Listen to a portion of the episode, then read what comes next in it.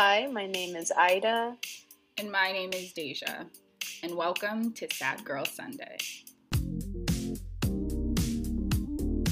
Welcome to another episode of Sad Girl Sunday. My name is Ida. I hope everyone is doing well. This week, we're going to get into the topic of children of immigrants. But before we do that, we're going to just take a minute to check in with ourselves. So, Deja, could you please let us know how was your week? I am doing well. I thank you for asking. This week was good. I feel like I got a lot of stuff accomplished. I got praise from my therapist. So that's always like big thumbs up. that's um, a huge deal. I think yeah, no, seriously. Deal. I'm like, rarely do I ever. She was like, Yeah, wow, it sounds like you had a great week. And I'm like, oh yeah i guess i guess i did have a good week. So so that's good. But yeah no um this week went by really quick and it was awesome. And i'm super happy to be recording this seventh episode with you which is crazy. Like i can't believe we've already gone through seven episodes not counting the trailer. So yeah not counting the trailer. Technically. I know we've had enough discipline to get this far you guys. Yeah, i'm I definitely surprised with myself yeah, this is wow. Very proud of us. Very proud of us. But how are you? How is your week going? What have you been up to? I've been good. Yesterday, I got to see my godmother and spend time with her. It was really fun. We just do like fun stuff that old people like to do, like go to Macy's. Nobody goes to Macy's anymore. It's like a, a dead, abandoned, like box of a building. But it's like really fun to be with her and hang out. And it was just so nice. We just went and we got like coffee. And then, yeah, it was, it was just like a, a lovely Friday. And so it's so funny that you say that. There's like an abandoned Macy's like two blocks away from my apartment. Oh, I, uh, Macy's, nobody goes there anymore. Honestly, I mean, I, I, think our generation we shop online more than we actually yeah. like go to physical places to shop. So I feel like it's, you know, it's gonna be a dying trend. I don't know, unless like Macy's figures out how to like do e-commerce stuff. But um it was good time. Was good time. Thank you for sharing that. Oh, thanks. so last week we discussed friendship and the importance of black sisterhood.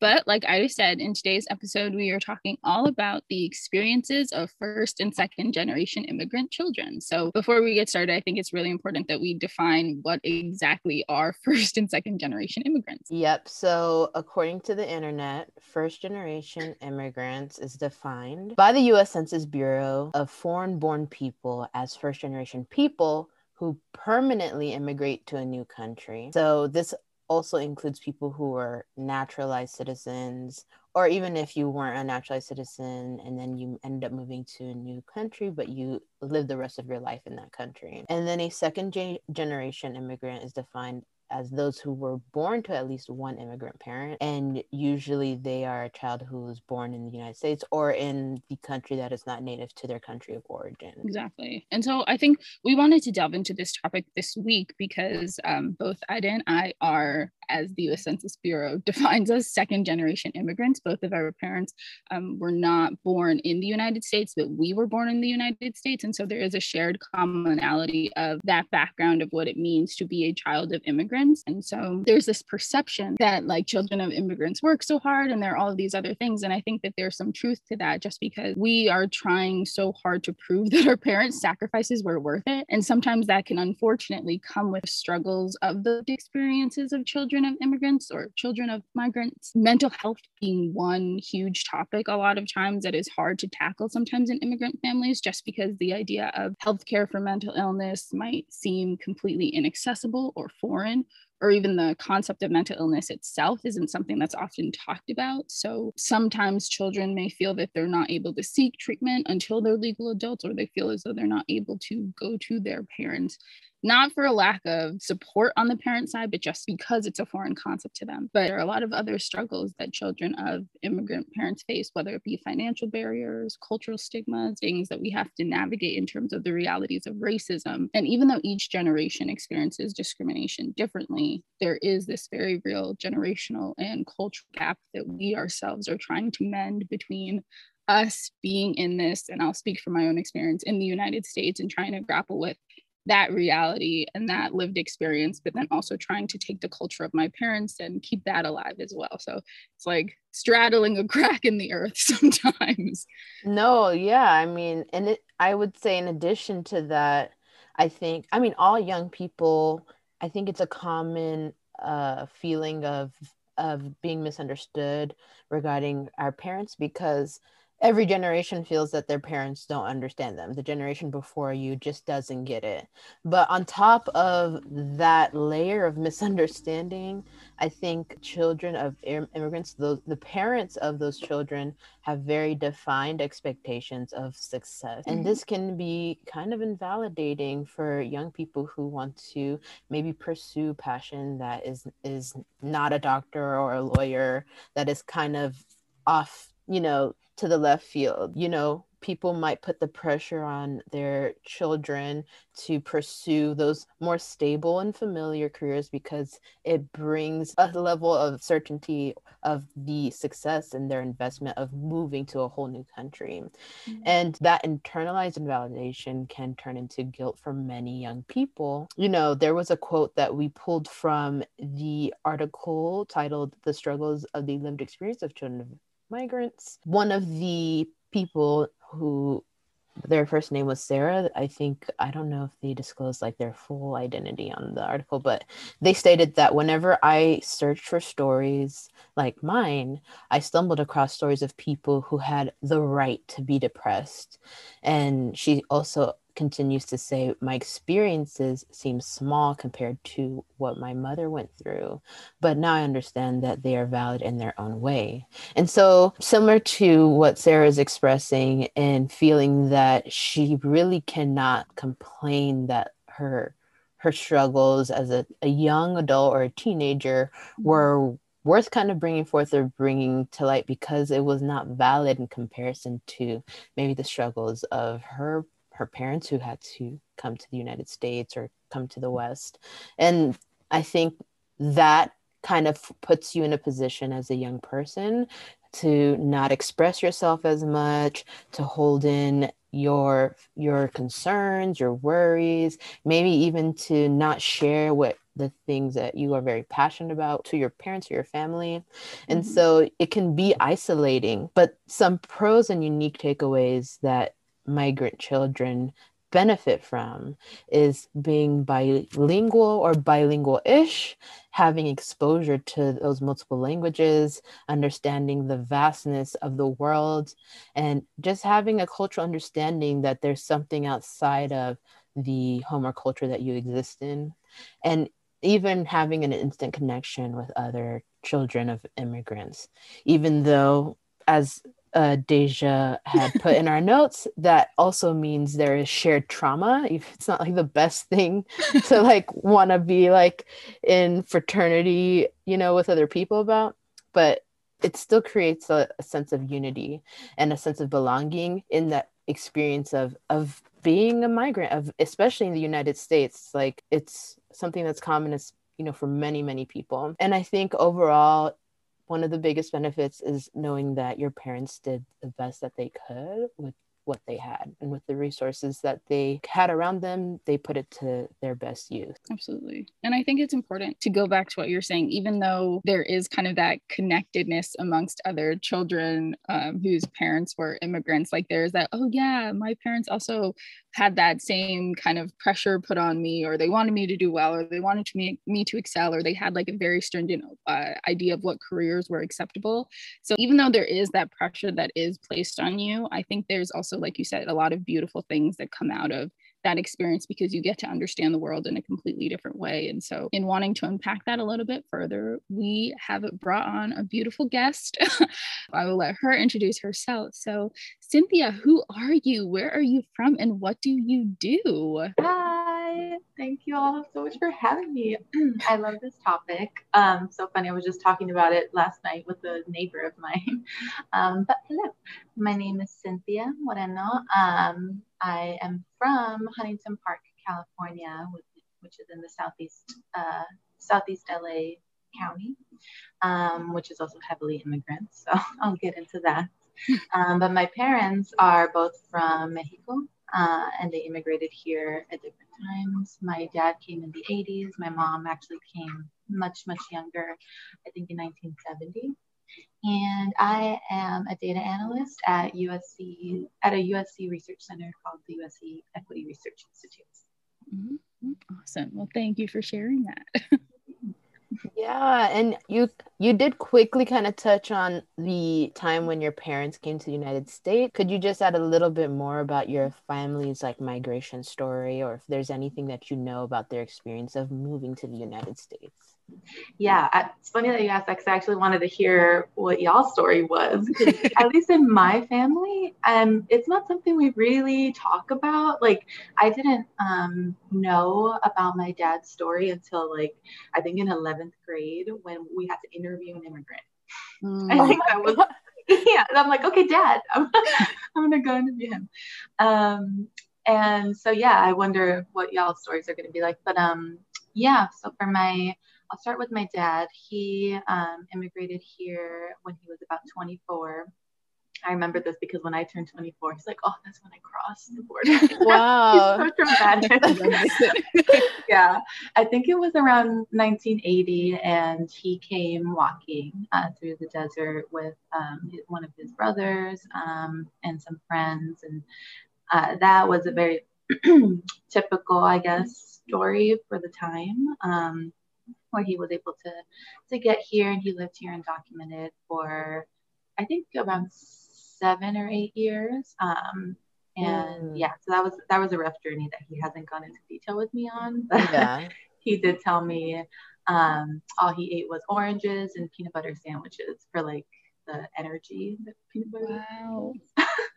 um, but he made it. He made it here, and uh, he actually went straight to I think it was South Carolina because there was work there. Isn't that crazy? Yeah, he went to one of the Carolinas. I could be. Yeah. um, but still, you know, like from there to here. Yeah, that's wow. That's a huge deal. Yeah, so I'm like, you have to cross the entire U.S. too, like on top of you know coming here from Mexico. So yeah, that was pretty wild. But that's the extent of what I know about his story. Um, and then, how did your parents meet?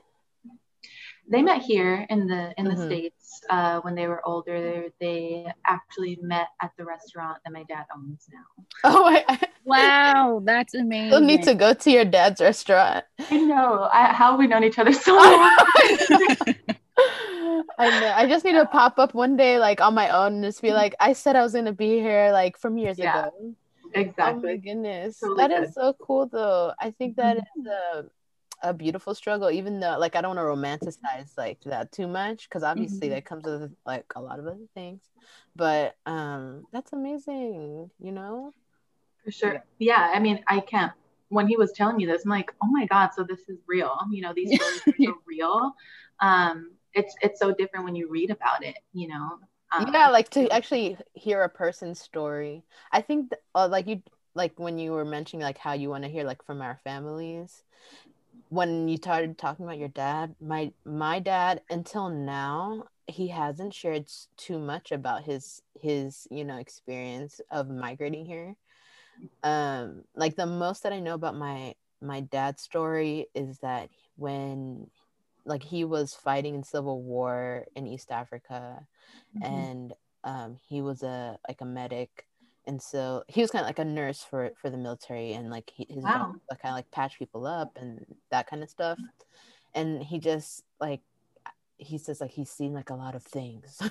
So i'm pretty sure like he he's seen a lot of things but um i don't even know the exact year that my dad came to the us i know for sure it had to be within the early 80s or late 70s mm-hmm. but um outside of that, he does not talk about his his life too much and how he came to the United States and like that experience. Mm-hmm. But like mm-hmm. with my mom, she was like way more open because like she just, you know, raising me, I'm always like, Mom, where'd you come from? Like, what do you do? Like asking her so many questions. And I know for her, she left when she was 16 and at that age for her was when the wars first started to like pop off. And mm-hmm. so she had to like first go leave my family's from um, eritrea. It's like a small east african country. She left eritrea. She went to sudan. And then she worked as like a maid in Sudan for a year, like maybe two to three years, and Oh. then received a visa to move to the United States. And moved with her first husband to DC, lived there for a few years, and then divorced him because he was crazy, and then moved to the United States. I mean, sorry, to California. She was already in the United States, to California, and met my father there in California. And mm-hmm. so, like, they ended up meeting through mutual like family because they grew up in the same like village and i guess family kind of like hooked them up and they were like hey like this girl is from the same area as you y'all should like hang out and they would go on dates with like a somebody who's like supervising them on their dates That's so cool. yeah wow. that's like the most i know basically when it comes to like how they they got here Yeah, the, you told me that yesterday. You were like, "Yeah, they're from the same village." I was like, "Oh my god!" So did they know each other like yeah before they got to United States? I, I know. I was saying to Deja yesterday, like my dad says he remembers my mom, but my mom was like a little girl, like was five or Mhm. six, and he was like maybe 10 years old, 10 or 11. But they don't honestly know their actual age because like they didn't have like birth certificates. They just like knew it was like like during the summer and what the sky looks like and how many trees are around. Like that's how they Wow, remember love their that. birthday. That's Yeah. so beautiful. Yeah. Awesome. What about you, Deja? How about your parents? How'd they get here? I know. Let us Um, know. Lay it on us. no, yeah, no. Um, so for my dad, he came much later. I think. Well, not much later. He was in high school, or he. Okay, so this is what I understand, and I could be wrong. So like the interweb, please correct me. But my dad immigrated to the United States from Jamaica, and at the time he was like 16 or 17. But in Jamaica, that was like when high school ended. So he was done with high school. But then when he had to come to United States, he had to like redo his junior and senior year because we don't have that educational system in place. So he was like pissed. He's like, I just did this. Why am I doing this again? Um, so he came, had to do high school. I think he like moved right to Brooklyn and then or Queens, like somewhere in New York City kind of area.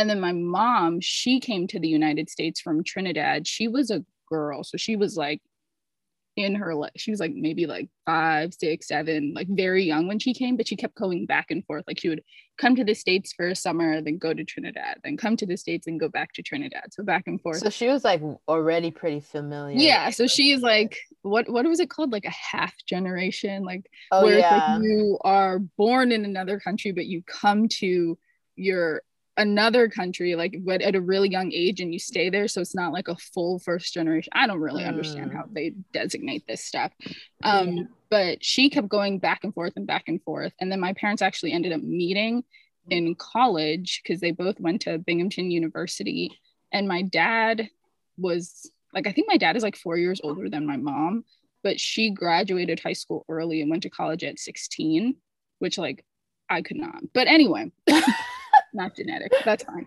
Um so she went to college at 16 so they met there. So they have like that four year or whatever year age gap but they're actually like they were in the same grade i think or like one year difference. Um but it's really funny because my dad's last name is collins which is my last name but my mom's maiden last name is collis. So just like collins without the n. So they're like we know each other. So it was really really weird. Like it was just so i guess that might have been like a talking point for them and they got married and had kids and the rest is history Your dad, that was probably his opening line. Yeah, Right. like, "Hey, you know Our each names. other." it's like weird to think of your parents as like like people who are in a relationship or like trying to flirt or get to know each other i'm like Oh, my dad has no no swag. yeah you know what i mean i'm like I don't I know how like I mean it's like they're lucky that there were like things set up in their culture to kind of set them up for certain things. It's like you had no social skills, dude. I love my father so much, but it's it's kind of I, I do, but it's also kind of like It is what it is. You know, you know, people are That's awkward. so- It's okay. Yeah. I was just gonna say that's so funny about your mom, uh, Deja, because my mom was actually pretty similar. She came here when she was three. And yeah yeah I didn't really, like really mention it because her story is actually a lot shorter. She flew here. yeah, both of my parents flew. Um, like there was no boat or anything involved. Yeah. They were like, and here's a ticket. Welcome to America. Yeah. It's it's wild just how probably like the time was probably easier maybe to like yeah. just hop on over. But yeah, it's also, I feel like it also speaks to like how different my mom's family was from my dad's family because mm. they're like very white, um, whiter than me. For those who don't know who I am, I'm very white. um, and she blue eyes, like you know, like blonde-ish hair. Um, and the first time that my grandma came to the U.S., I think she was coming to like scope it out. I forgot. I forgot what the reason was. She came by herself. She dressed as a hippie, oh. and nobody asked her any questions. She just came on a bus. Oh wow! Isn't that crazy? Your grandma? That's my favorite story. Yes, my grandma by herself. That's amazing. Sounds cool though. Like, right? but she also but, knew that she was able to just do that. Yeah. Exactly, because she's also super fair skin, had like beautiful green eyes. So yeah, but it's just so interesting. And my mom is the same, even though she's very tied to her culture. Like it's she grew up here, so mm-hmm. yeah. I mean, there she knows how to navigate the country, and like I mean, like she fits the context in a certain way where like it's not like going to be as challenging for her compared to somebody who like physically represents what the st- stereotypical image of like mm-hmm. somebody who's from Mexico looks like or whatever. Mm-hmm. But that is so interesting. Yeah. So I mean, I Oh, sorry. What were you gonna say, Deja? No, no. I was just gonna say it's so fun listening to everybody's stories. No, that's real. Like when I think of like my brother, I mean, yeah, my brother is more like your mom because he came here when he was two years old. Wow. So his whole life he was in the United States, but he was born in Sudan from my mom's first marriage. Like I'm like I don't think of my brother as like a, like he he. we always joke in our family because he out of all of us is the only one that actually doesn't have a passport. Like he doesn't have his his he was never naturalized up until uh-huh. now. But he is m- more american or western than my mother and my parents who got naturalized. And they just like i don't know why they they just fucked up they fucked up for, for my brother. They and it's just like his life is less harder because you know they, they didn't understand that like they felt like if they went through that process it i guess pa- passed down to him. But he you know he grew up here his whole life. He's like very american. He's you know he has like a bunch of like i don't know dmx cds in his like box of stuff from when he was a teenager. So it's it's pretty funky how that works out um, I wanted to kind of move forward and kind of ask some more questions related to the articles that we referenced earlier. Also, um, I I wanted to ask Cynthia, like, do you feel that there's ever been maybe a gap of understanding between your family and your culture and your life outside of your home? Um, I it's interesting because I grew up in a very like homogenous uh, community where mm-hmm. everybody was Mexican. If you were Mexican, you're Salvadorian. So, I mean, even like the surrounding community that um, I grew up in was very similar to my family. Um, so, growing up, I never felt that way. I felt like I went to school, people understood me, they understood my family, they understood like why I dressed a certain way or couldn't go to a sleepover because nobody sleeps over anybody's house if you're Mexican. Um, if you're from where I'm from, you know, right. so like all of those things were like very understood, and it was like in our own little like, I guess like small. I don't know. We just like all understood each other. We, um, it wasn't like a close knit community, but it was, you know, we know who we are and like what we're about. Um, so it wasn't until I, it wasn't until like I went to college that it was like such a huge like wow. I knew that people didn't like live like me or have families like mine, but it was such a shock to like actually then be in a world where my type of familiar familial system and customs were not the norm or like weren't shared by other like most other people. Um, so growing up, I feel like I was really lucky because of where I grew up. Um, yeah. But had I grown up like somewhere else in LA, where or no, you know, like Ohio, were, yeah, like yeah. somewhere random. It's South Carolina, and my dad said, yeah, exactly. yeah. You know, so I that would have been you know super different. I think I would have had a lot more struggles, like going home and just having my home life be super separate and different from like my friends and like my life outside the home. Um, so yeah, yeah, that was really nice. So Ida, do you like what I guess was your kind of family and culture inside the home versus outside the home? Was there a big difference, or was it kind of like Cynthia's experience where you're like, honestly, my first time really feeling that cultural shift was in college? Oh no, like I was like well aware of like how different I was. I mean, it was also like there are a lot of East African people in Los Angeles, but I grew up in Pasadena, and in that part of like Los Angeles is like we knew all five like East African families that lived in this part of town. Like mm-hmm. we like literally saw each other from like three blocks away. We would be like, "Oh my goodness, like you're here. Can we please talk to each other?" Isn't it weird how like everyone like really likes to skateboard? That's something that like our parents don't let us do. I mean, it wasn't honestly like I just accepted that as like a normal experience for like so much of my life just because I mean those were the conditions that existed and it was just my my home was very like conservative and religious and had like all of these like traditional practices that like were so unfamiliar for for from people like that I went to school with mm-hmm. and um like the high school that I went to, it was not like the the university that like we all went to, obviously because there there weren't like that many white people, but it was like because you know I was in Southern California, I was like eighty percent like uh, Latino identifying students, and then I think um, after that the next majority was like Asian, like East Asian, and then after that it was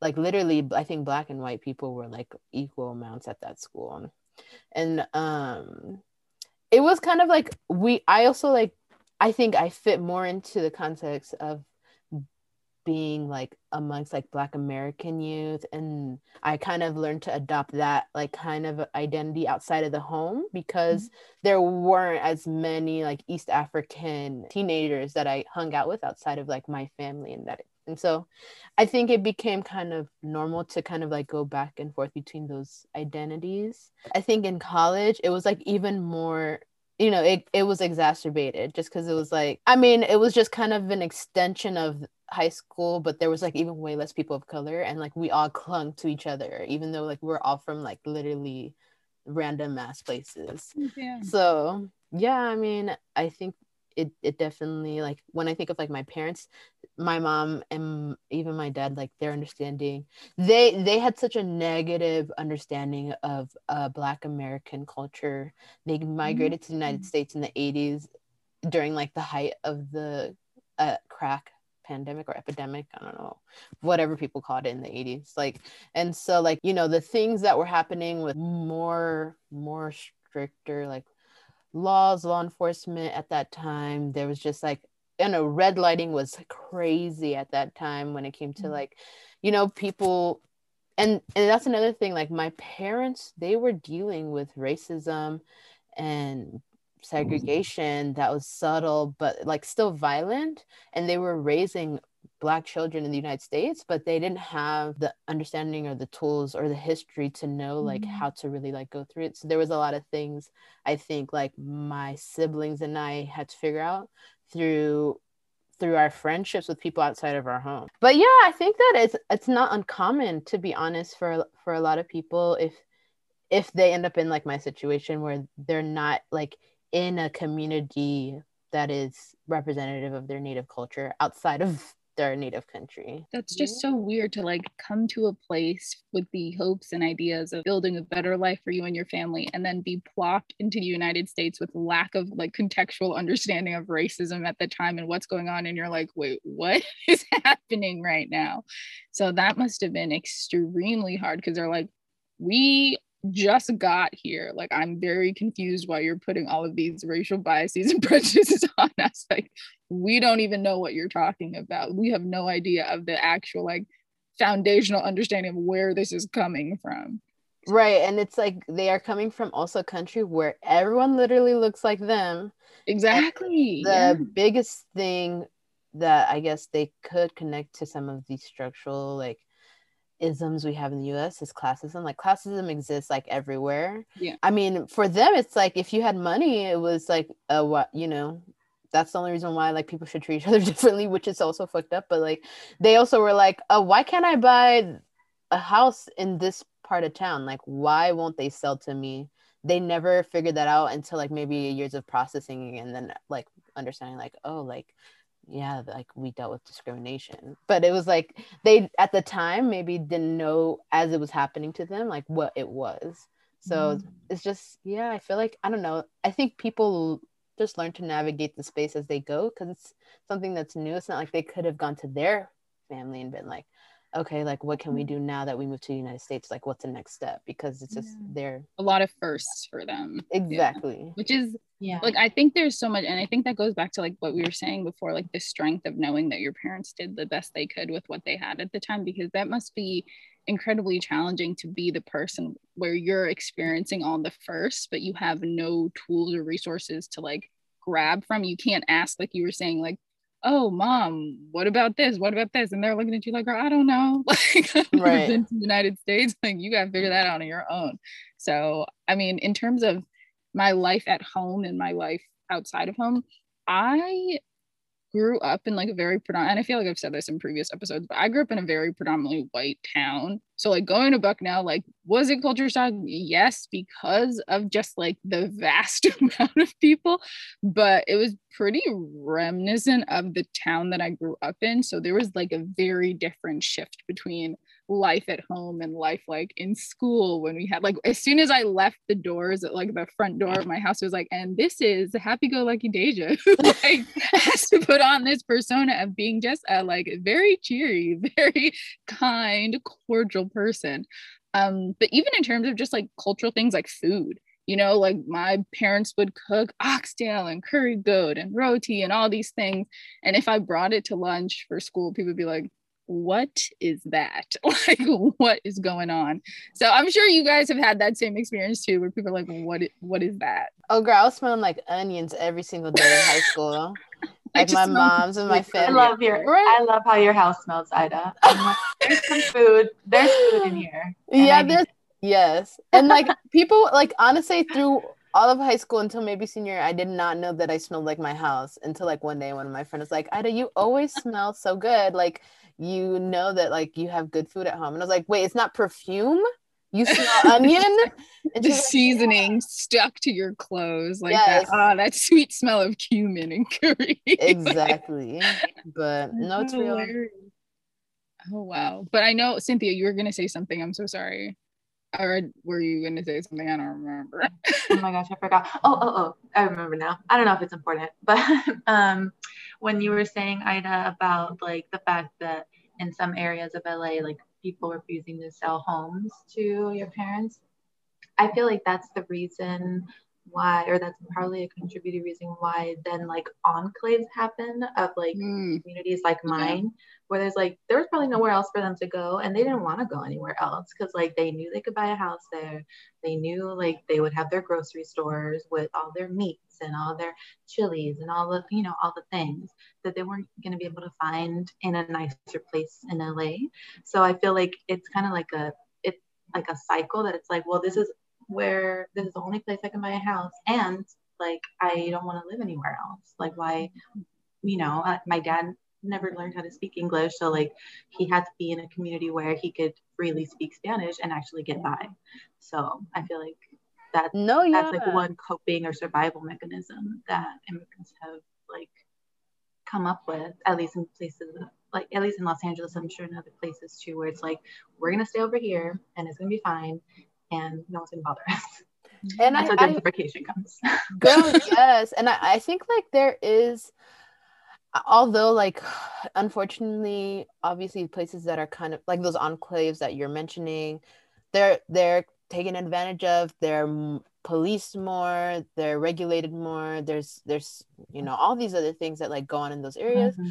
but the sense of community and i i think cultural security that um you have by growing up around people who sh- who share that culture experience who share that heritage i think it's it's overlooked. And i and i feel like um i mean i'm i don't want to like overly ro- romanticize like you know grown up in south central or grown up in like other parts of town because it's like yeah there's there's pros and cons to everything i think like either way you're sacrificing one or the other thing like uh, especially if you are coming to the United States and you have a general knowledge of like how things work. Like there are there are ghettos, there are like mm-hmm. uppity ass neighborhoods, and some are less diverse than others. And you decide like what I mean, even if you're not fully conscious of the sacrifices, like you you you gain and lose things depending on where you choose to settle.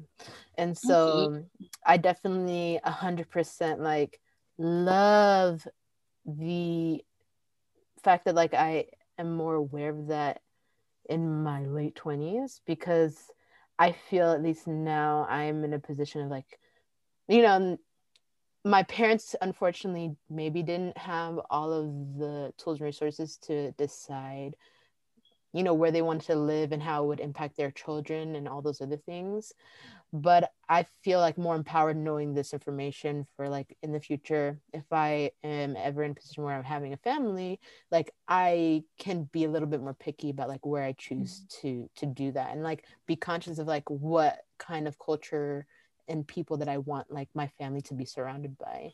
Because mm-hmm. I think it's a blessing, girl, Cynthia, like for you to be like, I mean, like in Southern California, of all their places, you know?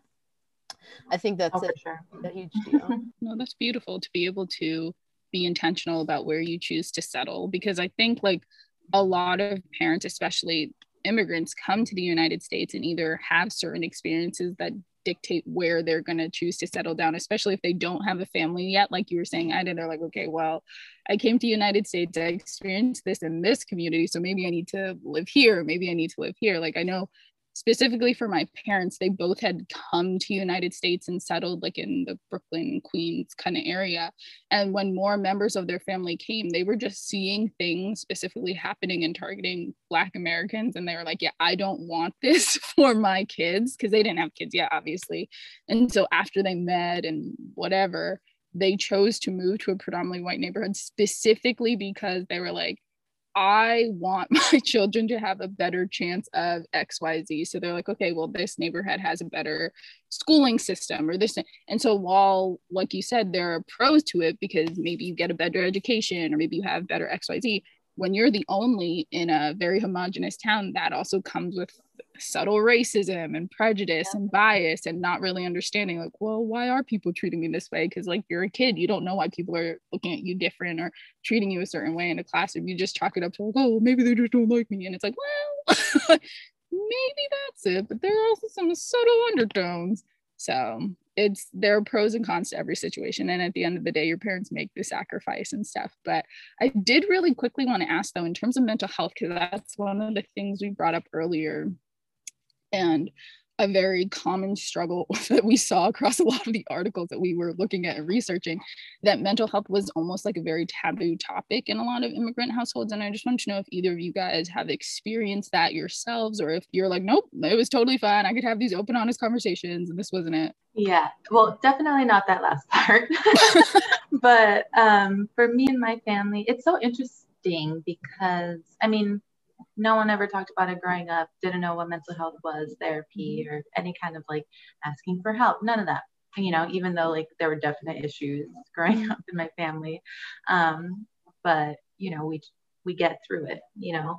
Mm-hmm. Um, and it wasn't until it's so interesting because it was, we didn't like really start talking about any kind of mental health or mental illness in our family until my grandma started uh, getting chemotherapy for lung cancer and mm-hmm. it made her very depressed and she was like very vocal about it this was like a few years ago i would say and that was like our gateway into talking about it more because someone so important in our family was clearly going through it mm-hmm. and it was also tied to physical health. So I think that kind of made it easier too. The fact that like, oh, she's getting this chemotherapy and that's affecting her. That's why, wrong. yeah. Yeah. There's nothing wrong with her like naturally. It's this, you know, chemical that or uh yeah, chemical, whatever it is. I don't know. Maybe you know, data. drug that is causing her yeah. this way. Yeah.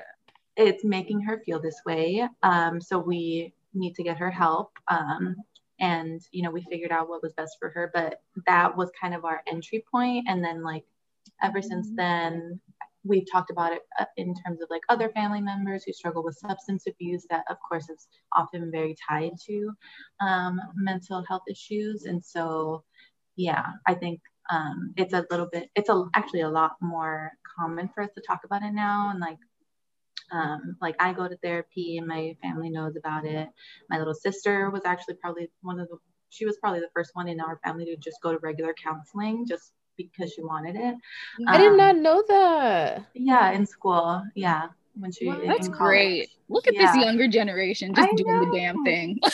yeah, I'm pretty sure she yeah, she went to counseling like before I started therapy, which was like two and a half years ago. I'm pretty sure she she went first. So she's a trendsetter, um, trailblazer, all that. And but yeah, so it, it's interesting because it was definitely through that like physical health, physical yeah. like something was wrong with my grandma that then affected her mental health that like opened the floodgates for us. Wow, that is so powerful. Like that, like the matriarch, you know, of your family. Like once it started happening to her, then people are like, oh, I guess we can talk about this. That's great. So, did you have kind of similar experiences like that, Ida, with your family and talking about mental health and opening up? Did it kind of take like one pivotal person to be the leader in this march towards being more open for your family and talking about these issues? Um, I would say to be 100% honest, I my my younger sister also was very even though she never outright said anything to like my my family cuz my mother and my like adult like family members I never heard them talking about like therapy or counseling. I think like even if I'm pretty sure in our life there were probably experiences they've had with counseling, but they never mentioned it to us or talked to me and my sister about it growing up.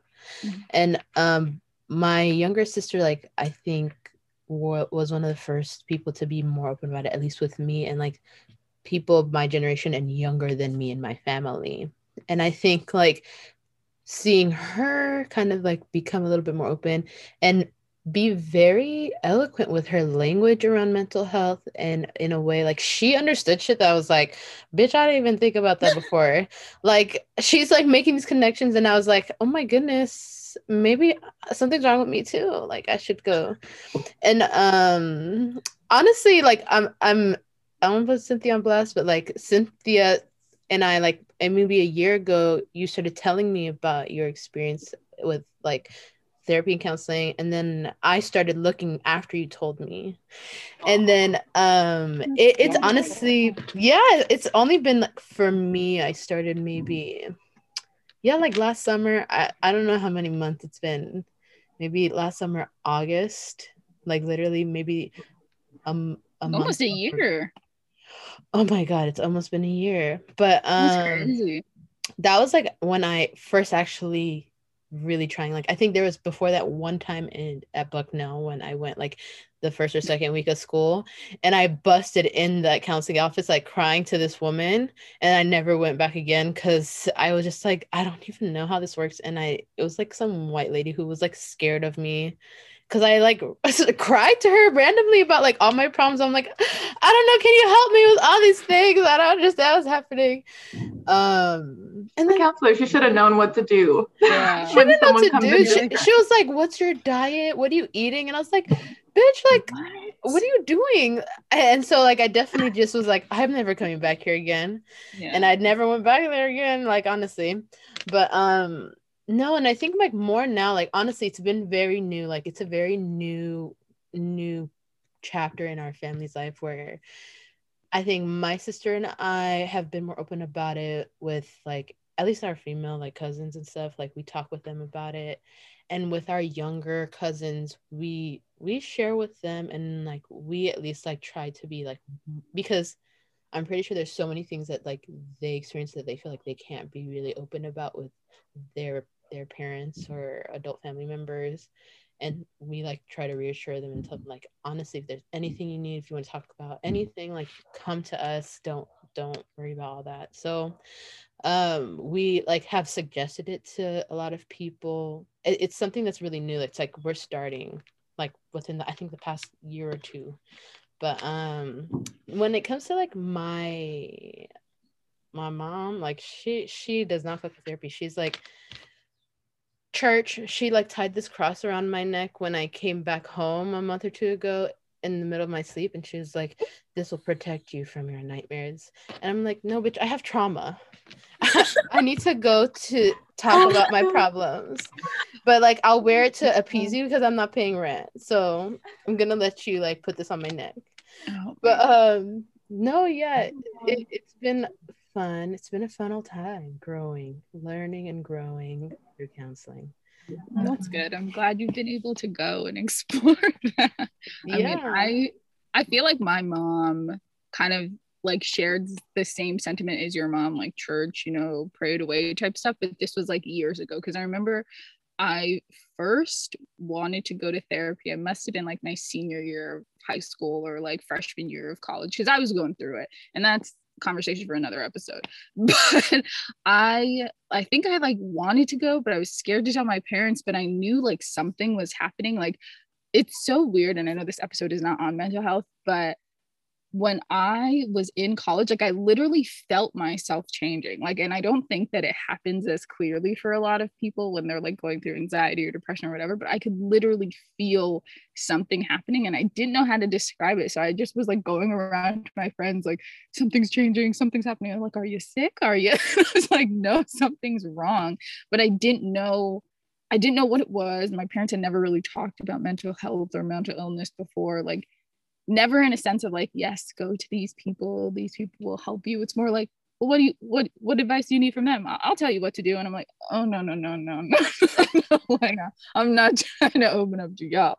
Um and so i think the first time i went to therapy was like you ida when i was at bucknell at college. And i remember it was like three sessions and the only thing we did was breathe I didn't talk. I didn't br- just breathe. And while some people might be like, well, Deja, that's great, you know, meditation. And I'm like, yeah, but that's not what I needed. I needed I someone in my bedroom by like, myself. Exactly. Like I can do that with the app. Like I don't need somebody to sit there and be like, and now we're gonna just inhale for 10, hold it, hold it, exhale. And then she'd be like, I'll see you next week. And I'm like, for what?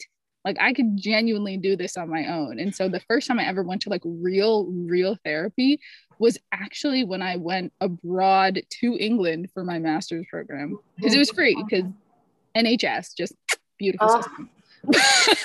like, yes. And I remember going and the first meeting with this woman, I just cried. And I think it was because of all of these years of just holding on to like trauma and not knowing how to process it or talk about it or being like mismanaged and just like crying. And she's like, and our time is up. Next time, let's unpack that. like, so it's just really funny that you guys talk about mental health like that because I think we all kind of share the same sentiment that our parents never really spoke about it or spoke about it in like a free manner that it was it felt like you could talk about it and you were comfortable navigating it it felt like you kind of had to navigate it for yourself so it's just it's so funny but honestly, this is so weird, but it kind of makes me think of like how or did you guys kind of have your dating life impacted by your native culture? Like, were you guys, were your parents very much? Because I know my parents were very much like, you can't talk about this, you can't talk about this, you can't do this, this, this. And that even in, in kind of rolled over into like who you can and can't date or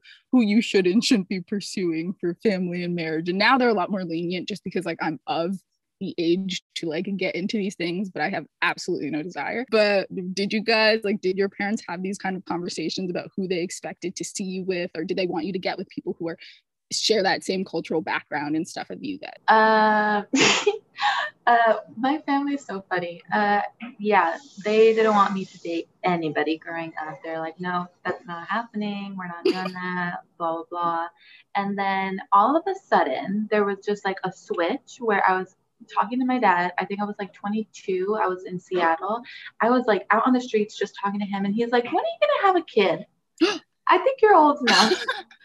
and I'm like, I didn't, I didn't even have a boyfriend at the time or any kind of partner. And I'm like, where is this? We've literally never talked about any kind of partner situation ever in my life, and now you're asking me when I'm gonna have a kid. Like that, what is happening? What's why are we? I did not know. Like he started asking you that like when you were 22, like r- r- like and wow. when you started like grad school and stuff. when are you gonna have a kid? It's like oh. yeah, oh. and that was the other thing. I'm like, I'm in the middle of grad school. Like I'm not, and that's what he that. And I I said that, and he was like, Oh, you're right. Yeah, after you graduate, you'll that's still a good time. and I'm like, Oh. with who? Who are we talking? Who? How we do this? Who is this person? and I think it was just like my age that he was just starting to think about it more. I don't know. And like my older sister has kids, and she like started having kids very. I think like 19 was her first child Mm. um, which was a little too young for my dad. But um, I think he was just like, I don't know, like just thinking about me and my little sister and like, like thinking about like, oh, 22, 23, like that's a good time like for for babies to come. And I'm like, well, we've never even talked about relationships. Like this is, I, it was just, I was so caught off guard by him. Yeah, because it's not like you grew up with like getting dating advice from your dad your whole life. Yeah. Or Or, or dating advice at all. Like, I don't know about y'all, but my parents were like, you don't need boyfriends. You can have Yeah. boys that are friends, but you can't. I was like, what? They're friends. Okay. Yeah, and until you graduate, until you're done with your school. Yeah, they're like, you, you, yeah, you can't date until like you're 18. And then every year just kept getting higher and higher. Yep. Mm-hmm. Mm-hmm. Yep. And then at some point they're just like, oh my God, like we don't have a lot of time. yeah, exactly. Right. No, that's the same thing that happened. Like it was so weird. It was honestly like a switch because my parents, my entire life were like, you don't need a boyfriend. But like my parents never talked about it, never condoned it, nothing. And then only recently have has my mom been like, Deja, Deja, did you see him? He's cute. He's cute. You should ask. I'm like, whoa, what? When did this change? They're like, you know, you're getting older. I'm like, I'm 26 on a good day. Relax. like, Yeah. I, I'm always like, if anybody younger me like starts to get pregnant, then I'll like maybe start like maybe putting some fire under my ass. But like so far, it's just uh, like my my family like constantly like since moving back home um in March. I mean like they've always been giving me a hard time since I was like maybe 25 was when it started when they were just like asking more like, oh, are you dating? Are you doing this and that? And I was like, motherfuckers, like you told me like I was not allowed to like do any of that shit, and now Exactly. you're so like eh, And now you're rushing me. Like, exactly. Yeah. So rude. No, it is really rude. But um every fucking day in this house, I hope they listen to this podcast because I want them to know it's not fun every fucking day being reminded of being fucking lonely. Okay. No, but um no, I know I'm so dramatic. No, but they do like definitely like my aunt, especially because I have aunts that live next door. Oh my Mm. god. I love them so much. But they'll be like um randomly like we'll, we're all eating together and then all of a sudden one of them will tap my belly. They're like, "We need one to come soon," and I'm like, "Bitch, we're eating dinner. We're eating lunch. Like, don't fucking. I'm vulnerable right now. Like, I'm bloated. Don't do that." But oh um, my God. they like really want me to like get on it, and it's just.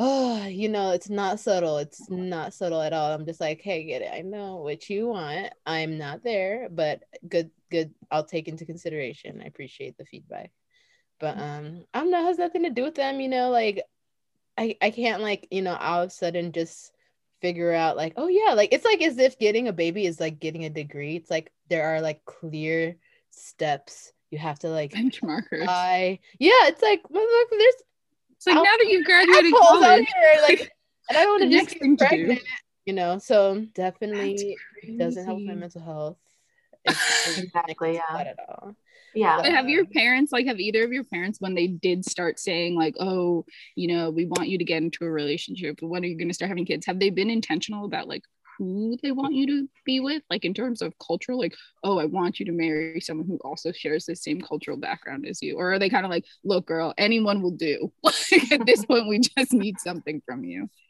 I think when I uh, was younger, oh sorry, go ahead, Cynthia. Oh no, it's okay. You can do it. No, like when I was younger, there was what I uh, was not aware of, but quickly became aware of when I like was a senior in high school. Like I, I asked a boy to prom that I really liked, and he said yes, and I was so excited. And I told my mom about it, and she said no because he was too dark. She didn't like him also because he wasn't East African, and I was like, like, so she was basically like you can't go to prom if you take that person and i had to go back and tell this man and i have like uh so much guilt about this until today because he was a wonderful young man at the time and I hope he's okay. I don't know what his life looks like anymore. But I was like, I can't go to prom with you. And he was so hurt. And at, at the Mhm. time I didn't even process like that is discriminatory and that is fucking racist. And in my mind, as a young person, I was just like, I just have to do what my mom says so I can go to prom. And it was like completely cutting out that that entire interaction of like how that other person felt and all this other stuff. But like I just like say that to like um they definitely when as a teenager were pushing a certain uh obviously a certain like idea of what kind of like man or partner I should be pursuing Mhm. um and it was like i definitely never challenged that until maybe i left home and i think um um it was way more pressure especially when i was younger for me to try to date in our culture even though i was never allowed to date which made no sense like they were like you can only be like with people from our country but also like you can't have a boyfriend so it's like i don't know what it's like then but um, as I've gotten older, if I'm being 100% honest, they're just like, please hurry the fuck up. Like, we don't care where you find the player. Like, they just want me to to figure that out. And I'm just like, um, sorry, it's hot girl summer, so I'm gonna do whatever I want. But um, yeah, yeah, I think it is just like a weird thing that they have to like deal with. But I don't know. That's my two cents. My two cents. Anything? Anything else, Cynthia? You have anything you want to add? Um, I guess just like, can you hear background noise? Or am I good? Yeah, someone's whistling. Yeah. It's okay. Or We like can cu- we can cut it But out. it's like a fun TV show. We can cut that out. Maybe it's the puppy. Oh. Oh no, it's not. um, thank you. Um, what was I gonna say? Yeah. So, kind of like on the flip side of what Ida was talking about, um, about like who not to date, right? Mhm. Like my family definitely had opinions as well, um, but we never talked about like who I really couldn't date. I just kind of it's like my experience recently in the last few years has been like that they are very very happy that I'm with a white man. um, but uh, oh, like maybe not like very very happy, but they're like, oh, this they're is they're good. challenging it. Yeah. Yeah, they're like, Yeah. okay, like we like this. We're gonna. This is good. Um, so you know, there's definitely some fucked up shit all rolled up in that. Um, a lot of you know colorist ideals that we're trying to uphold. Um, um, so yeah, there's that. Uh, but then also, Oh my god. Oh, so like, but culturally, it's still there is still like a gap there. Um, like my parents want him to speak Spanish, and he's trying. Um, but Oh, you know, there is that like um like that's the one thing because there are people in my family who don't speak English. They like can understand it and like can get along um fine, but um but they you know like they want to really have like my dad has told me like over the phone like I want to like have more conversations with him you know like I don't Aw. every time like they have the same conversation which is just like hi Hi, you how are you? okay." Yeah. Yeah. like they have that conversation down um but it's the same what every single time so Oh so yeah i mean it's sweet like that my parents really want to get to know and my mom speaks english so like they know each other well but um yeah same with my grandma she's like you need to teach him english and i'm like well i'm not an english teacher so he needs to figure that out on his own um but or teach him spanish sorry um but again i'm not a teacher so he needs to figure Yeah. that out on his own um but yeah so culturally there's a gap but um, in terms of who he is. They're, they love how tall he is, how white he is, how uh, blue eyed he is. Um, and yeah, there's definitely, uh, like my grandma, I was just talking about this last night with my neighbor because she's Filipina. So we just had a lot to, a lot of shared trauma. As Deja brought up earlier, um, just about like wanting, you know, beautiful light skinned babies with blue Mm. eyes, hopefully. And like my grandma, like for sure, outright said one day, like, oh, like Michael has uh, blue eyes. Like, hopefully your baby has blue eyes. Um, because my mom does too. And she's like, oh, you're for sure. You're good. You're set. Wow.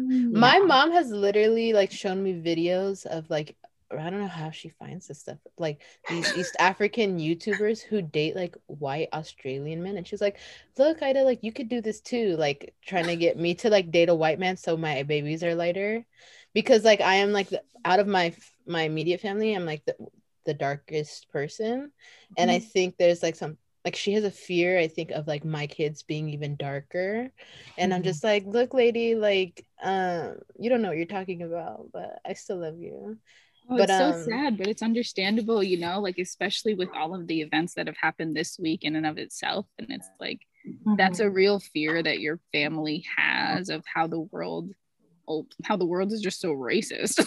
and so they're like, what can we do to ease that burden for you? So they want you to like have kids who are lighter so you don't have to go through these issues. But it's also like you and Cynthia were saying, there's a lot of like colorist, problematic undertones to it, but it's coming from a place of like, I don't want to have to like I love you and I don't want you to have to go through something challenging because of however your child looks and the way that society is going to perceive that. which is so sad, but it's understandable.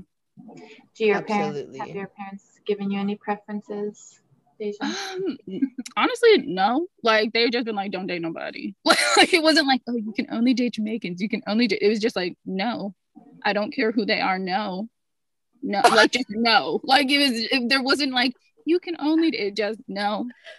You're good. You don't need anybody. You could be happy by yourself. And now that I'm happy by myself, they're like, but do you really like being by yourself? I'm like, Oh wait a God. minute but yeah, no, my parents have never had a particular preference. They're just like, we just want you to be accomplished. Like I remember my parents saying, like, you know, degrees will keep you warm at night. Like, go pursue your education. And I was like, okay, what? So yeah, I mean, I guess I'm lucky in a sense that they were never like, yeah, you have to be with this person. They were like, no, we want you to be alone forever until recently. Yeah, until like all of a sudden it's time to make babies. Like, Deja, tick tock, you're not gonna be young forever. right. I was like, okay. But Cynthia, you said something earlier about your partner and the language barrier between your family. I like wanted to know about like your experience with like your native language and like was it something you were always comfortable with like growing up? And like how has like your you know language that your family and you speak at home like maybe change or have has been impacted over time depending on like the places you've lived and like maybe the closeness or distance that you've had from your family hmm. if that makes sense Yeah, it totally makes sense because my Spanish definitely got a little weird after going to Bucknell um, and just not using it as much. But yeah, we grew up. Um, I'm I'm like super grateful that my family um, taught us Spanish. I mean, my dad had no choice; he doesn't speak English. Same with my grandma, um, who's my mom's mom. Um, but yeah, I mean, I think it probably was my first language. Uh, I don't really remember, but um, I would imagine it was my first language because of having to communicate with my dad and my grandma, who was really close to us um, and still is. Um, so yeah, it was very much encouraged. It was never really a question. Even like like I mentioned earlier, in our community, like the schools, like we said the Pledge of Allegiance in Spanish. Wow. That's great. Isn't that weird? like wow. I'm like, yeah so it was a very like cool. bilingual or like uh spanglish school you know very the teachers you know were often latino too. A lot of them were white like elementary school? Yeah hmm girl this was happening in your schools in the 90s yes or like 2000 hmm wow, that's great. Yeah it, that's just what it was. I mean because everybody there were kids who like didn't really know uh, english or like Mm, you know like it was just like so normal um for us to like go back and forth. And so yeah it was super encouraged. It was never like something that was weird. Um but i grew up i don't know if for y'all it's the same thing but i'm definitely part of the generation of like uh kids who like were talked to in spanish and then i respond in english. Like that's where i got to like around middle school. Um, just because it was easier to just like always talk because I knew they always understood English, uh, you know, for the most part, or not always, but like by the time I grew up. Um, and um, so I think because of that, and then going away for six years um, and not talking to them as often, um, my Spanish definitely got a little wonky. then, yeah, so that's something I'm trying to fix now. But I mean, I'm still like super grateful that it was just a part of my upbringing. I don't think I knew anyone who didn't know Spanish growing up. Oh, that's that is so cool though. That's beautiful. Yeah. I'm like, I wish. That's amazing. Yeah, I know that's not the case for a lot of people. Oh, girl, yeah, hello. I mean, like, yeah, you my native language was not Spanish, but also like, um, I mean, similar to the experience of like my mom, especially when we were younger, like really young, she would speak to us in Tigrinya in our native language, mm-hmm. but we still spoke back to her in English. And then after a certain point, she only spoke to us in English. Be- and like as we got older she revealed that like she was worried about like us not performing well academically because mm-hmm. she didn't want to confuse us with two languages in the home because i don't know where she was being taught that was the case maybe when she was like taking esl classes when she first like moved to california or something maybe she picked that idea up somewhere but um it definitely created like there's a huge group of kids who are my age and like we all like bear we all understand our family when they're talking shit about us but like we can't like hold like a conversation but sorry but yeah a lot of the kids who are a- our age we struggle when it comes to like communicating in our native language but like the kids who like born from the same like parents but like maybe 10 years older than us were basically migrated or migrating with our parents when they first moved here but as young children they like were the ones who kind of like carried like the culture and the language and stuff. But now i'm seeing like their children who are like 10 to 15 years younger than like me are kind of like experiencing an extension of like what like the kids my age experience where like they they don't speak their native language at home at all. Like they speak english with their parents because their parents grew up in america. So it's like for them it's a lot easier. Mm-hmm. but um i don't know i don't feel like it takes a lot away because i can't hide my face. Like you know i look so east african like people walk up to me and fucking know and i'm just like yes like my parents are from there i'm from there we grew up here though but you know it's like there are there are parts that are obviously like gonna be like missing and there's misunderstanding always but yeah like language was always something that was so finicky and weird at home I don't know. How about you, Deja? Um, honestly, it's weird because like Caribbean dialect is really just like patois, which is like a form of broken English. And I, my both my parents speak it, like, but Jamaican patois is a little bit different than like Trinidadian, and it all comes with this very kind of different accent, but I, I couldn't understand a lick. Like I remember when I was younger, my grandma would be talking to me like my dad's mom, and I'd be like, mm-hmm. and she could really be like, "Stupid child, get out of my way." And I'm like, "You're right, grandma," because I had no idea what she was saying, like not a clue. But I also was like, "Oh, I'm sure like if I just be around her enough, I'll learn." But my parents didn't teach. Um, but I would love to learn. Like I really want to learn, just because my dad will be talking to us and then on the phone he'll be talking to his brother. He's like yeah what and i'm just like what just happened? Or like wow. same thing with my mom. I'm like oh yeah haha and she picked up the phone and it's like a totally different thing. And i want to understand it. Even if it's like not nice things i just feel like it's a part of my culture and i want when i have kids in the far future i want them like i want to be able to share with them. I don't want to be like removed from that. Um and i i don't know. It's just like i think it's like you cherish these things when you're older because when you're younger i'm sure my parents probably maybe tried to make an attempt or like my grandma made an attempt and i was like eh don't have the time. And now that i'm older and i'm like i, I don't want to lose that. And that's typically i presume what happens as generations and generations and generations go forward. Each generation loses the language little by little by little and i want to try to reclaim that so if anyone is teaching i mean i've even did i've even done it with my dad like sometimes i'll like see him and i'm like okay let's sit down let's read this sentence and how would you say that so Aww. it's kind of funny I think that's a beautiful thing. Yeah, my parents don't have mm-hmm. the patience. I've I've been, like thought about um when I go to DC because that uh, George Washington is in DC. Like George Washington University is where I'm gonna end up moving which has a large population of East African people. I'm hoping that they have courses in like um Ethiopian and Eritrean native languages for me to take because I feel like that that will be like my last chance because it's such a small population of people that actually speak that language and it's really hard to find even like private tutoring and stuff. But um I think like also my motivation as a young person, I was not as interested in like learning because Mm-hmm. it wasn't like the pressure to learn wasn't put upon me. And on top of that, I was just like, whatever, like I just wanna go to my friend's house after school. Yeah. I was just wanting to be a kid. So I think like as I got as I've grown older, I I think like my desire to be closer to like my heritage and stuff is like more innate and like Mhm. something that I'm like more drawn to. But um I don't know what that'll be like when I got kids. We'll see. We'll see how it turns out, the show.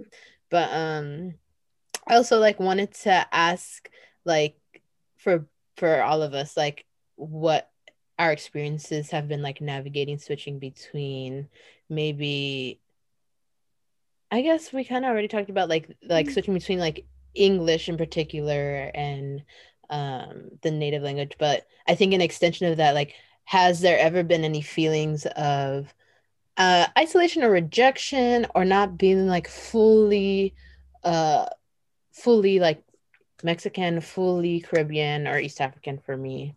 Um, whether it's because of like your language isn't hundred percent on point, or other parts Mhm. of your identity that doesn't hundred percent fit into into that box. Mhm. Yeah. I feel like I don't I mean I don't want to speak for all children of immigrants because I can't.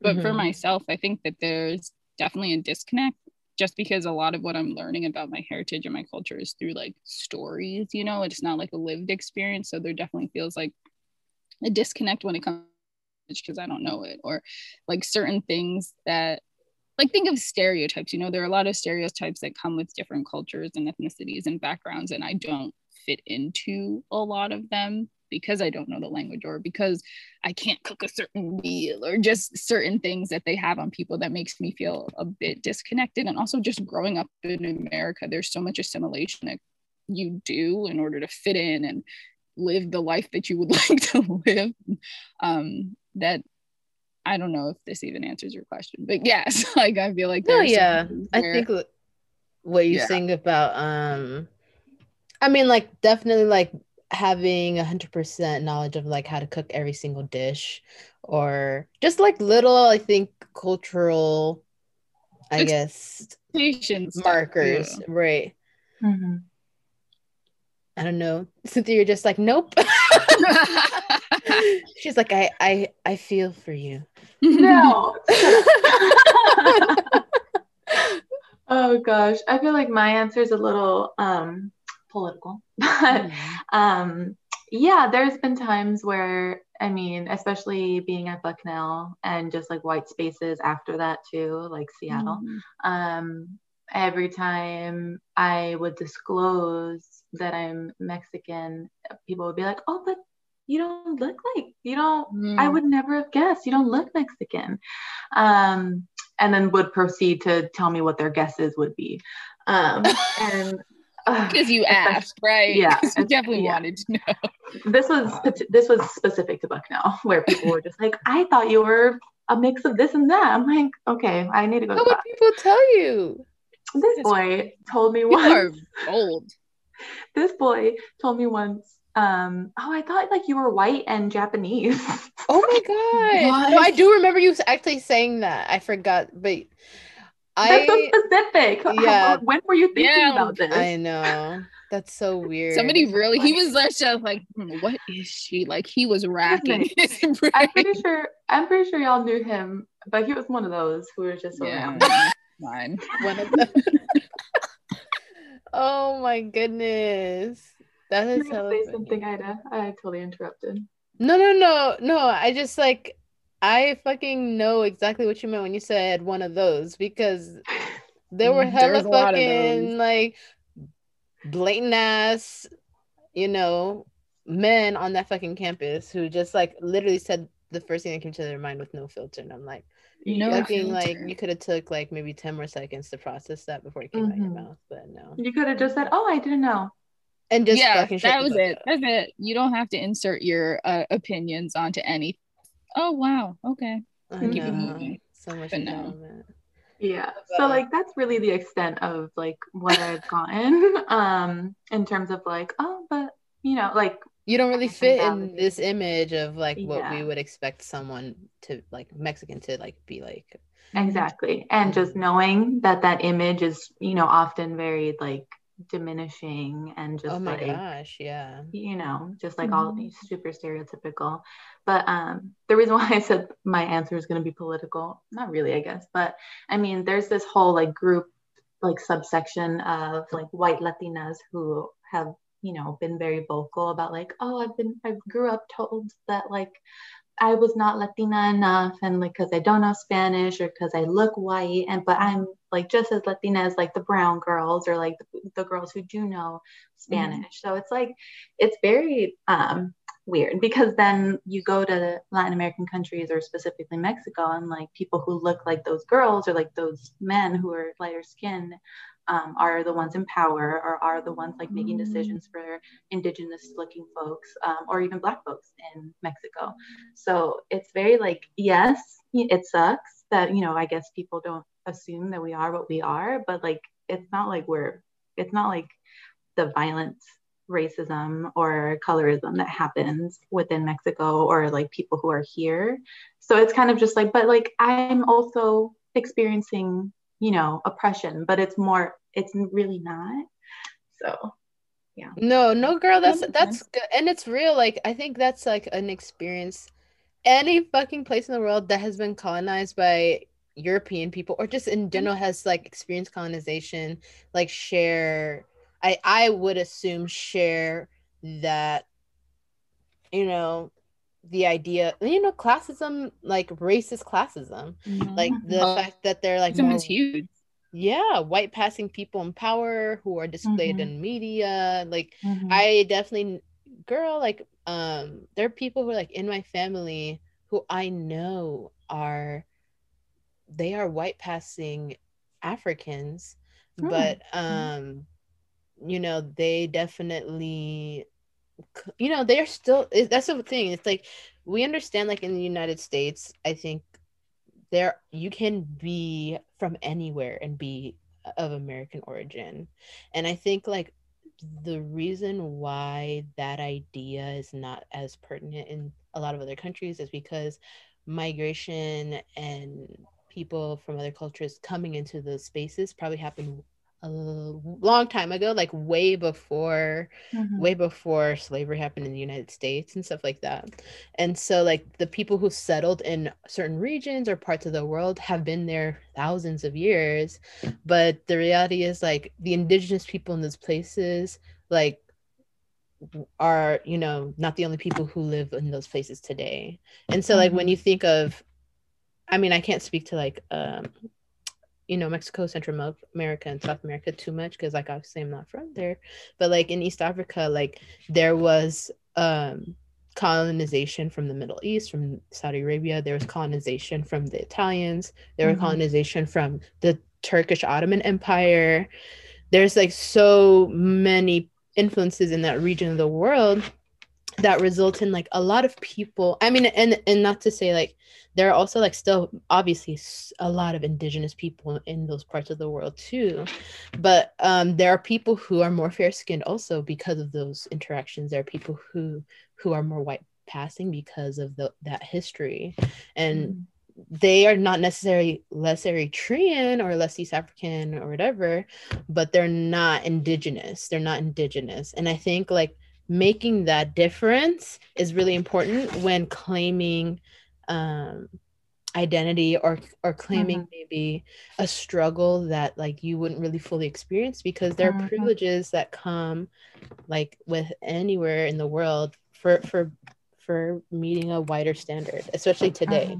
Maybe that's not the case thousands and thousands of years ago but like i i, I can't speak to the history of um you know like what the beauty standard and like the like standard for elitism was like for the mayan empire? I don't fucking know. But um it changes over time and like we just like exist when white supremacy is a thing. So Yeah. yeah girl it's it's nothing new. It's it's it's nothing like to not bring to light. Like you you know you're just saying what what what exists. Like it's just true you know? Mhm. But I did Yeah. want to ask you guys. Um, I think that I really enjoyed this conversation, and it's been really great just learning about each of our parents, I guess, different experiences and our own experiences. And so I just want to kind of end on what are some of the things that you cherish about growing up in an immigrant household and just combining also like do you have any advice to other young children of immigrants growing up in the west or growing up in a place away from their parents country of origin things you might have wanted to do differently Hmm. um, I'll go quickly. Um, the first question was, what do I cherish? Um, Mhm. I mean, I just love our, I just love how we are. I like, I love us. You know, there's so many issues, there's so many flaws, you know, and we're growing and we're learning. Um, but I mean, I just love like um our I love how huge my family is. I love how huge like the families of the people who like marry into our families are. Like I just it's so such a like humble, generous community that I grew up in. Um and for a community that doesn't have much, that doesn't have extras of anything, but still somehow found a way to like help one another out. Um, you know, like my mom is the most generous woman I've ever known, and she doesn't have a lot to give, you know, like she, um, and and she's like one in a million, and like in the communities that I grew up in. So I just cherish like learning and growing up in that environment because it's definitely shaped who I am now. And like it is the standard that I want to live up to. Like I want to be as good of a person to others as like they were to each other and are to each other. Um, because there's no saying no. I mean, there's no boundaries, so that's an issue. But um, but you know, it's like if someone is in trouble, if someone like needs anything, you know, someone is there to answer the call so i just really cherish that about about my family and about the people that we grew up around for sure. And as far as like any that's so advice? beautiful. Sorry just want to that's such a like way to like kind of like i guess uh celebrate your family. Yeah. No they're annoying but they're also really they're we're there for each other. Um and then as far as advice i guess i would say um i mean i would have loved to like be more interested in our history and like where our families comes from and like Mhm. our complex history with like you know idealizing colonizers and all of that stuff like i would have loved to learn that earlier because um uh, although it's like very dense stuff and like you know not the the greatest things to learn about like your lineage but i would have loved to learn that earlier and to like have a nuanced perspective of my upbringing and my history um, earlier. And so i would just encourage like for that to begin earlier if possible. I mean that also like then requires access to you know all of the things. Um, but i so i guess i would just recommend like embracing your family and all their weird odd things that are not normal american things. Um, because i mean it's cooler than like normal american things. Like normal caucasian america is boring. So our food Don't- tastes better. Yeah. Honestly i was gonna say that. I was like oh one thing i cherish. No honestly i really do cherish the food. Like I, it sounds so silly but it is such a huge part of cultural identity is the foods that you make the spices that you use what it means to like have these big meals and family gatherings and get-togethers. It all really is centered around food and sharing space and sharing bread and breaking bread and all that good stuff. Um, but I think what I cherish most about growing up in an immigrant household is that kind of duality of understanding that there is a world and an existence and just like the world is so much bigger than you and i feel like sometimes if you don't have that cultural understanding it can feel very small um, and knowing that your parents had to make these tumultuous journeys and really have your best interest in heart like kind of what cynthia was saying like yes families can be annoying and all of these other things but knowing the sacrifice that they went through and having to sit with the relation of could i have done the same thing 16 you know just been like goodbye america off to a new world. Like i don't know. I don't know if i have this strength in me. And i think that i don't even think until listening to this with you guys and doing this recording did i realize the strength that it takes to just up and leave a place, whether you are doing it voluntarily or whether you're being forced to. It's extremely challenging to go someplace where you don't have resources, you don't know people, you're doing this all on your own with a no support system. Could I have done the same thing? I don't know. Um, so I cherish that. I cherish the food, I cherish the family and the support, but I also cherish just like the little things that I got to experience while maybe as a child I thought were super annoying, but looking back, I'm so proud of like knowing like talking about trinidadian carnival and all of these things that i was like oh, nobody cares about that mom. And now i'm like no tell me more. When are we going? Like so i think that would also be my advice to young children is just lean into your culture. Like it's it's beautiful. It is sacred and it's definitely something you're going to want to hold on to. So lean into learning the language, lean into, like Cynthia said, learning more about the history and the background and the importance of what it means to be coming from these places. Um, you know because the more you hear about these stories the more you have a better understanding and appreciation of your family. Like i didn't know until a few years ago like my grandpa was a sharecropper and like like all of these things that are really cool that well not cool that are interesting.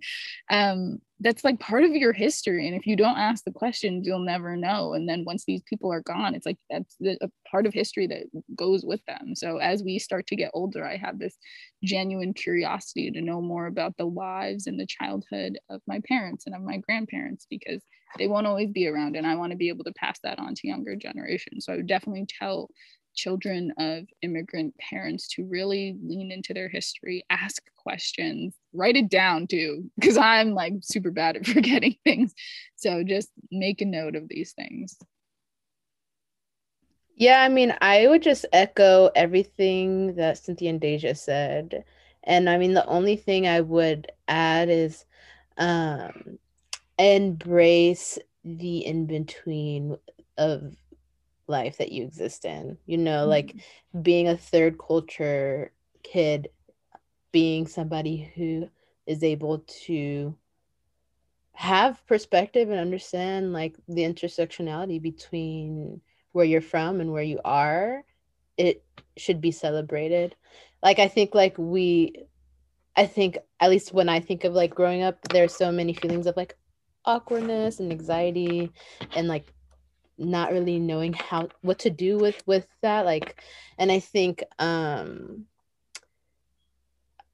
i mean obviously it's easier to for me to say this now as like somebody who's processed things and is older and all that but um i would say embrace the awkwardness embrace the unique experiences that you'll have as somebody who navigates you know this new country like without any reference to it really. Um, because you get to be able to create your existence and it's a lot more difficult because there's not necessarily a template for you and how you should exist in in you know you know in a western world if you're if you're migrating from like a non-western country to a western country. But um i would say just like celebrate it and know that like you are whatever you choose to do with your life like and if you extend that into like having children the generation after you literally will look to you and you are kind of going to be that foundation or the blueprint f- for for the the people to come after which is like a huge thing to think about for young people because it's like whoa like i'm just like trying to get these sneakers that my parents won't let me buy. But it's also it's a beautiful thing like for you to like have that experience i think celebrate where you are celebrate like that identity and just be proud and love yourself mm-hmm. it sounds like really corny and cliche but yeah no it's true it's so it. true yeah, but thank you so much, Cynthia. Yeah, this Oh, is so amazing. happy. Thank you for taking the you. time and sharing with us beautiful stories about your parents and your own experience. I think like that also would just be a piece of advice. Like listen to other people's stories, their backgrounds, where their parents come from, because you also learn so much. Like, how cool is it that your grandma was like, I'm just gonna hop on this bus. and, like, Right. yeah. like that's She's crazy. awesome. Yeah. But yeah, I like learned so much about y'all. I didn't know half of the things that you asked me. So I'm so happy. I knew a, few things, but not not everything. I'm so Mhm. happy that I got to be here. Aw, yeah, thank you so so much. Have a wonderful day. I hope your your weekend is lovely. The sun is out. Everybody should go to the beach or just do something outside. Go walk Enjoy outside. this beautiful California weather. All right. So amazing to have had Cynthia come on the show and talk to us about the experience of being a second generation child of immigrants. That was such a fun discussion. Deja and I like are really excited to have more guests on the show, but that's pretty much it for this week's episode. Thank you all for tuning in and dissecting the concept of second and first generation migrants with us tonight. If you have any topics that you want us to tackle or you want to be on an episode of Sad Girl Sunday, be sure to DM us. And we also want to emphasize that we want to allow people to share their stories and their truth with us. honestly it was really fun and i'm like still i'm just learning so many new things and i think that's what's so beautiful about getting to interview people even like i was saying people that are your friends there's still so much more to learn about them. So please please reach out if you want to be on an episode. We would love to interview and just you know pick apart some topics. Um, but as always you can listen to this episode and more on spotify anchor apple podcasts and all podcast streaming platforms. And don't forget to follow us on Instagram. This the handle is at sad girl sunday underscore spelled out at S A D G R L S U N D A Y underscore. Have a great night.